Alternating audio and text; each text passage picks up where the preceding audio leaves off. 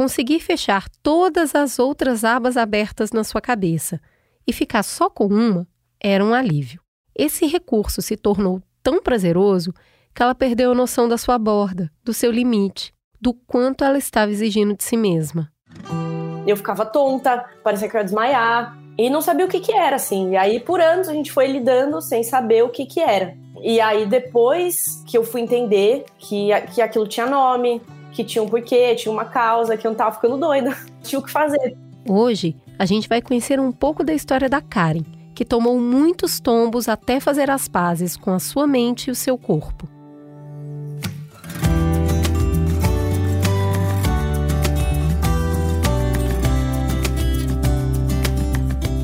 Como eu cuido de mim? Foi para responder essa pergunta que criamos esse espaço aqui, um podcast para a gente conversar sobre saúde mental além do raso, partindo de múltiplas vivências, apresentando diferentes linhas de tratamento e explorando as nuances de viver e conviver com transtornos mentais. Prazer! Esse é o Crônicas de um Cuidado, um spin-off do podcast Mamilos, comandado por mim, Cris Bartz, e produzido pela minha parceira Juvalauer. Um lugar de acolhimento que oferece um caminho para você não precisar mais se achar sozinho. E quem abriu a sua cabeça e o seu coração para mim dessa vez foi a Karen.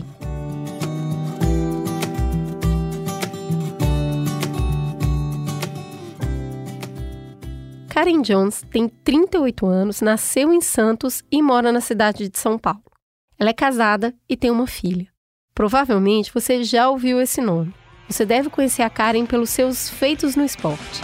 Aqui com a Karen Jones, que foi a única menina que competiu com os caras. Ela é fera. Hoje temos uma skatista de peso do skate feminino, nada mais, nada menos que tetracampeão mundial, a multiartista e skatista Karen Jones. Quem está acostumado a ver Karen Jones apenas com seu skate no pé, vai se surpreender agora. Ela é tetracampeã mundial de skate na modalidade vertical e é uma das maiores referências do esporte no Brasil.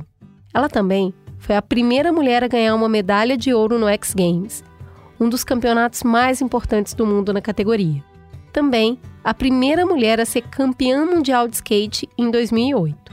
O seu rosto e a sua voz ficaram ainda mais conhecidos devido às transmissões das Olimpíadas de 2021, a primeira que teve o skate como modalidade. Hoje, a gente vai conhecer um pouco dos bastidores da vida da Karen e como a sua busca pela felicidade está diretamente associada a uma jornada de autoconhecimento. A relação da Karen com o esporte não começou por acaso. Ela me contou que praticar atividades físicas sempre teve conexão com a necessidade que ela tem de estar em movimento. Uma das maneiras de fazer múltiplos pensamentos pararem e ela focar em uma única coisa. Ela conta que sempre teve que fazer algum esporte para não explodir. Tudo começou com o surf, que ela praticava com os amigos em Santos. Aí, ao se mudar para São Paulo, Lá pelos 17 anos, ela deixou o mar para trás, mas tinha um jeito de aproveitar o equilíbrio que já estava desenvolvido. Ela começou a brincar de skate. Eu acho que, na verdade, no começo, o skate foi a coisa mais terapêutica que eu poderia fazer. Quando eu conheci o skate, eu acho que foi a maior ferramenta de alívio. O skate era isso, eu pegava e andava na rua e dava uma suada e de alguma maneira é, parava de pensar nas outras coisas. Era uma das poucas coisas que eu conseguia me concentrar, que eu conseguia passar horas fazendo. É, então eu acho que no começo era muito prazeroso e muito bom, assim, em todos os aspectos. Tinha sim uma solidão por ser menina num esporte que era majoritariamente masculino. Não ser muito levada a sério, fazer uma força para se enturmar. Na época que a Karen começou a andar de skate, era muito raro ver uma menina fazendo isso. E ela chegou a passar faixa nos seios para que eles ficassem escondidos e assim não fossem ponto de atenção ou de comentários. Mas ela foi ficando tão focada no skate que esses percalços no entorno não a fizeram desistir. Ela foi deixando aos poucos de lado a diversão e passando a treinar e foi ficando cada vez mais empenhada e, consequentemente, cada vez melhor. Então ela começou a competir. E nesses primeiros anos, a competição era uma coisa leve. Era divertido estar ali, pelas pessoas, as barraquinhas, o clima em geral. Daí foi aparecendo resultado, marcas, prêmios. E eu comecei a me cobrar bastante, assim. E aí eu acho que começou essa pressão. Aí eu tinha patrocinadores, é, e tinha uma cobrança. Eu comecei a me pressionar e falei: não, eu vou treinar, eu quero ser a melhor. E todo o outro lado foi ficando abafada, eu só foquei no, no prêmio, só foquei em, em ser a melhor, em ter a melhor performance. A Cara é uma garota muito tinhosa. Por si só, ela já estava focada e determinada. Mas tinha também um desejo de dar uma resposta, de gritar para todo mundo que menina também pode, que mulher consegue fazer sim, que ela, Karen, conseguia. Todo mundo ria da minha cara quando eu falava o, o lance de campeão mundial e tal. É, e, e, eu sabia que eu tinha um objetivo e as pessoas não davam crédito. É, quando eu decidi que eu queria ganhar os X Games, muita gente duvidou. E aí eu fui lá, treinei e consegui, no final das contas, mas acabei sacrificando demais. E eu sinto que eu abdiquei de, de família, de, de tempo de lazer, eu estava realmente muito focada ali. Exigir tanto de si por tanto tempo deu muito resultado. Ela ganhou três mundiais, o X Games, muitas medalhas. Mas o preço também foi muito alto. De repente, uma sensação de completo vazio começou a tomar conta da Karen. Ela começou a se questionar: para que fazer tudo aquilo? Mais uma medalha? Qual o sentido disso? O que ela estava tentando provar? Uma parte grande da adolescência só treinando e treinando para quê? E aí eu acho que eu perdi um pouco do propósito, não, não entendia mais as coisas direito. Acabei, eu morava nos Estados Unidos, acabei voltando para o Brasil. É, e aí, depois de um tempinho também, eu tava num relacionamento zoado, assim, e terminei esse relacionamento. E aí, surtei. Só queria ficar em casa, não conseguia parar de chorar, tinha muita crise de choro, muita crise de choro. Bebia muito também. Para deixar tudo mais sem sentido ainda, a categoria que ela concorria no X Games foi extinta campeonato, que era o centro de tudo, não cabia mais a Karen. E aí, o mundo desabou de vez. E ela não levantava mais da cama. Aí minha família interditou e me levou pro psiquiatra. Foi, foi minha irmã que falou: não dá mais, entra no carro e vamos. Eu falei: tá bom, me leva. A Karen fala isso com um alívio na voz. Alguém está aqui por mim, que bom. Mas quebrar emocionalmente é muito doloroso. É um véu que se rasga na nossa frente para qualquer pessoa é muito ruim, mas para um atleta, isso parece ter um sabor ainda mais amargo. Eu que sou atleta, eu que domino minha mente, eu domino meu corpo, tempo, espaço, faço as manobras que eu quiser. Como é que minha mente é fraca desse jeito que não dá conta de, de, de se arrumar, sabe? Dar conta de fazer o que tem que fazer, conseguir tirar um pensamento na hora de acertar uma manobra muito difícil. Então, para mim era uma incógnita, assim, como é que eu dava conta de tudo isso e não dava conta de, algo que estava dentro de mim. Eu sentia como uma derrota. Mesmo cheia de mágoas, dúvidas e alguns preconceitos, a Karen encarou o tratamento. Ela me contou que no início ela não entendia muito bem o que estava acontecendo. Ela tomou o remédio, iniciou a terapia, só que conversar não parecia estar tá ajudando, não engatou. O remédio ajudou a não se sentir mais tão triste, mas ela não recuperou a vitalidade que ela tinha. Eu me sentia muito um fantasma. Eu não tô triste, mas não tô feliz, não tô sentindo mais nada. Mas beleza, é melhor do que aquele lugar que eu tava que tava horrível, que eu só, só me sentia mal. E, então eu preferia. E aí continuei tomando remédio, mas sei lá, para mim era uma, era uma parada arrastada, assim, sabe? Era tipo fantasmagórico. O que aconteceu foi que eu tomei o remédio durante anos e tava lá, bonecão de posto, vivendo minha vida, nem sentindo muito, nem sentindo pouco, tudo certo, meu olho não piscava, eu não, não tinha semidesmaios, não tinha pânico de multidão, conseguia sair e tal. Mas daí, a vida resolveu dar uma nova sacudida na Karen. Ela engravidou. E com isso, ela resolveu parar a medicação. Ela deixou bem claro para mim que não recomenda que as crianças façam isso em casa.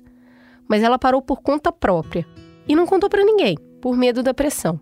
Ela se fiou na sua rede de apoio. Ela postou que se alguém notasse que tinha algo errado, iria intervir. E acabou que ela teve uma gravidez muito bacana. A Sky nasceu saudável e feliz, mas ela trouxe um desafio: a amamentação. Uma alergia colocou a Karen numa dieta muito restrita. E recém-parida, isso jogou a imunidade dela no chão. A boca dela encheu de afta, o famoso sapinho, sabe? A irmã dela veio de novo no resgate e sugeriu que elas visitassem um médico de medicina chinesa para saber o que, que, poderia ser feito em relação a isso. O médico pergunta o que ela tem. E aí, tipo, ah, o que, que você tem? Não, tem essa perebinha aqui, tá me incomodando, essa afta, sei lá. Ah, não, beleza, que mais que você tem? Não, só isso. Não, mas você só tem isso. Ah, não, tem um negócio também que às vezes eu sinto que eu vou desmaiar, minha cara formiga, meu coração começa a bater muito forte, eu não consigo falar, eu esqueço como fala. Bom, o médico entendeu bastante coisa ali. E foi assim que a Karen inicia um novo caminho em busca da saúde mental. Agora como um todo, integrando mente, corpo e espírito. Ela conhece a medicina chinesa, embarca no taoísmo e começa a se tratar com uma terapeuta que também é acupunturista e fisioterapeuta. Isso provocou uma revolução na vida dela. Aí eu comecei a perceber o quanto a alimentação faz diferença, né, na nossa vida, os hábitos, porque no tratamento de medicina chinesa, e eu acho que tipo, em qualquer tipo de tratamento que a gente fica separando, é muito difícil você separar um, um hábito do, do outro. Então, eu comecei, aí sim, eu comecei a comer direito, dormir bem e se observar, entender que a comida também é remédio. Isso é um, um conhecimento que faz toda a diferença na minha vida. A vitalidade estava ali, de volta. E com isso, o desejo de mais uma conquista: as Olimpíadas. Essa medalha a Karen ainda não tinha. E mesmo com a bebê pequena e ainda amamentando, ela voltou a treinar e buscar conquistar a sua vaga no circuito pré-olímpico. Foram muitas etapas e ela tinha que ficar longe de casa. Toda vez que isso acontecia, ela ou a filha, ou às vezes as duas ao mesmo tempo, ficavam doentes. Estava muito puxado. E mesmo assim ela pensava: eu vou insistir. Aí ela foi para o Mundial em Barcelona e teve febre o tempo todo. Passou muito mal em algum momento nessa busca aí dessa vaga, eu me dei conta que talvez eu não tivesse feliz ali e talvez eu estivesse forçando uma barra. Tinha essa questão também das pessoas saberem do meu histórico e de tipo de superação e tal. E falarem, meu, se você quiser, você consegue, você é muito boa. Tipo, você nem tá treinando e olha como você tá andando. E aí eu caía nessa, nesse chaveco, assim, porque era muito bom pro meu ego, né? Porque a gente cresce ouvindo, ai, sem, sem dor, sem, sem recompensa, insista, acredite no seu sonho e tal. E aí eu tenho muita dificuldade em perceber aonde que eu tenho que insistir e aonde que eu tenho que desistir. A Karen conseguiu tomar fôlego, reconhecer que ela estava repetindo um padrão. Então ela deu um passo para trás e resolveu desistir da vaga na disputa das Olimpíadas. Olhar para tudo e dizer: não é isso que eu preciso agora. O mais legal é que ela e todos nós ganhamos uma recompensa por isso. A Karen se tornou comentarista de TV e participou das Olimpíadas. E ela é mesmo boa em tudo que ela faz. Ela conseguiu deixar as transmissões acessíveis e muito interessantes. Além disso, é claro, foi emocionante vê-la narrando a vitória de outras meninas no skate. Ela recebeu um reconhecimento e um carinho enorme do público e, de quebra, deu ao skate feminino o espaço sério que ele merece. A Karen sabe que ela é obstinada e é por isso mesmo que ela entende que ela precisa ficar vigilante para não se tornar vítima do foco que ela é capaz de dar às coisas que ela deseja alcançar. É a dose, então. Eu acho que o que mais mudou em mim, assim, para melhor foi isso: é entender a dose, entender, entender limite. Eu acho que esse foi o, o maior amadurecimento dos últimos 20 anos. Porque, assim, poder eu posso, mas eu quero, assim, eu preciso. Que, que, o que isso vai custar?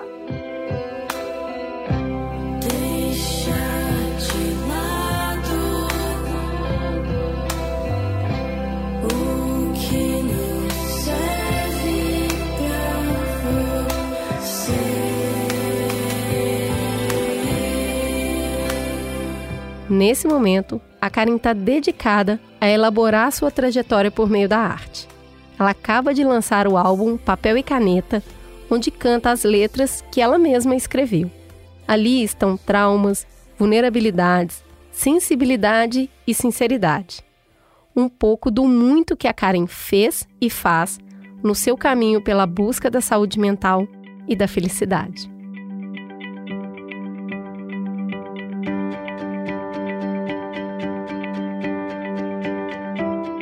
Conta para mim, você já passou por algo parecido com o que a Karen viveu?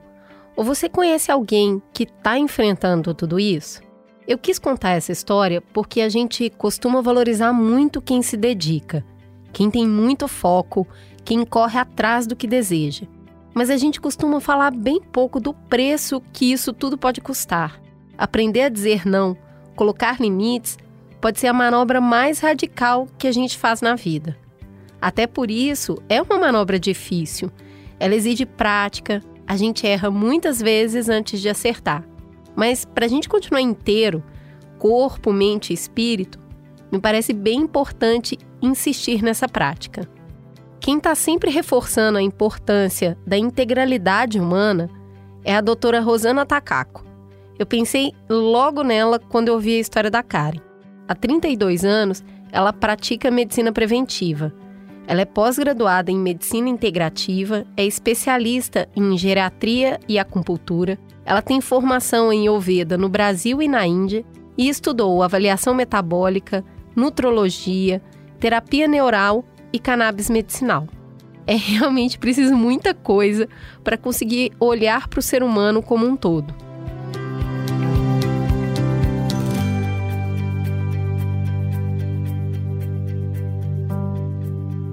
Doutora Rosana, é sempre um prazer falar com a senhora. Eu queria te pedir para explicar qual é o olhar da medicina integrativa para os pacientes.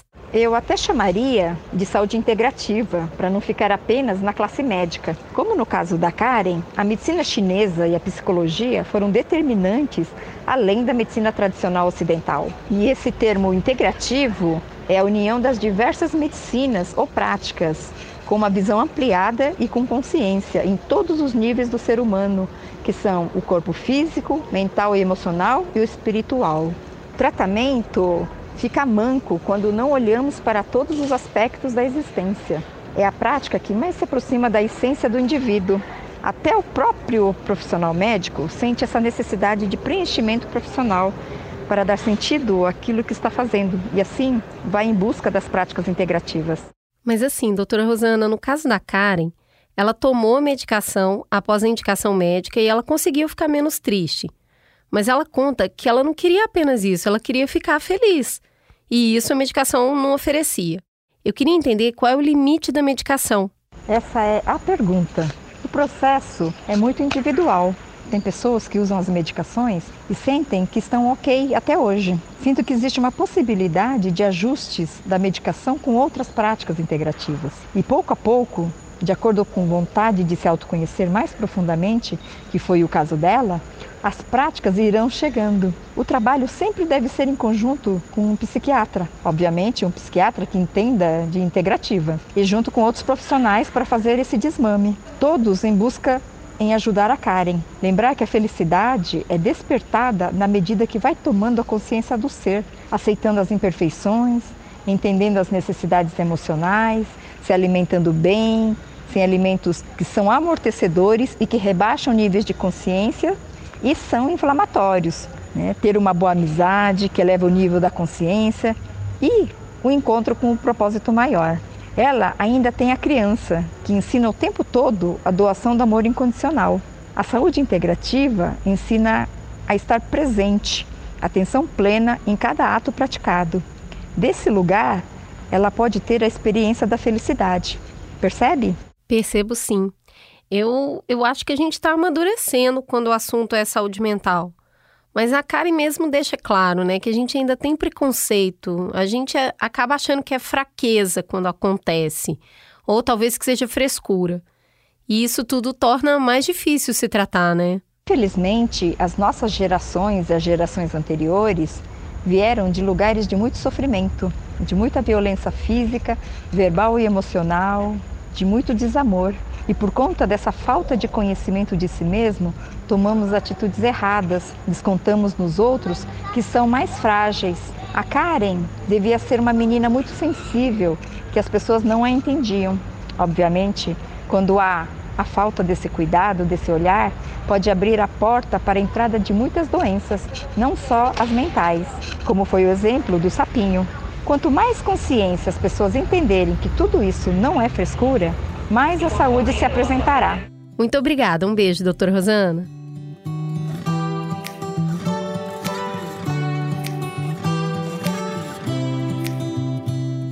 Boa conversa hoje, hein? Eu senti que a gente avançou nesse tema. Eu agradeço muito a Karen por me contar a sua história, a doutora Rosana por me ensinar e você por me ouvir. Se você quiser, você pode contar a sua história para mim. É só entrar no perfil mamilospod no Instagram. Lá no destaques tem um formulário que você pode escrever a sua história. Quando ela for selecionada, a gente entra em contato para fazer uma entrevista. Se você preferir, você pode usar o bom e velho e-mail no endereço mamilos@b9.com.br. Eu prometo que eu vou te escutar e vou procurar um profissional para nos ajudar a avançar na busca de uma vida com mais saúde mental. Um abraço apertado, se cuidem e até o próximo Crônicas de um Cuidado.